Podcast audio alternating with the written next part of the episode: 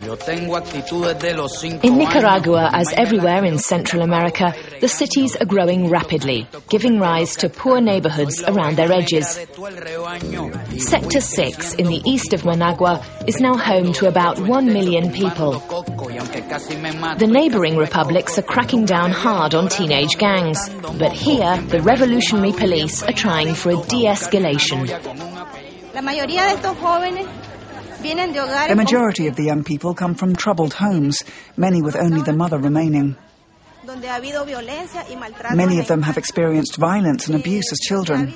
Their parents might have drug problems. Their families are poor and dysfunctional. So for most, the level of education is very low. In this sector, for instance, the average level is only second grade.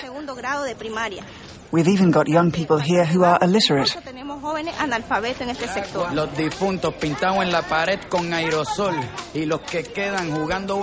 police here use sport as a preventative measure against violence.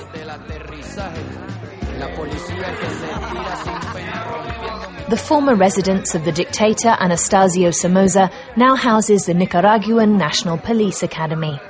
On Sundays, teams of street kids and police cadets face off on the playing field.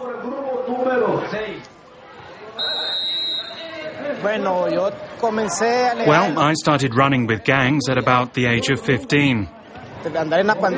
Running with gangs means violent conflict with other street kids. I went to prison several times. I just recently got out after a four and a half year stretch. Then the police comrade showed up and talked with us and our families, and since then we've been working together.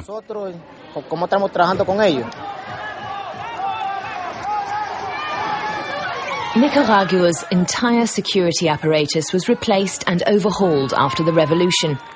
The chief of police believes in the revolution's ideals.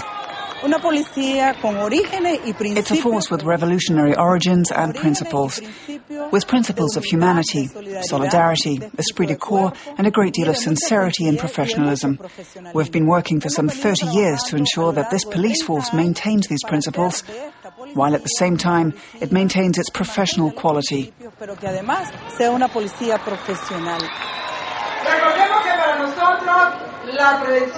The program aimed at preventing violence appears to be working. Now other Central American republics are starting to follow its example.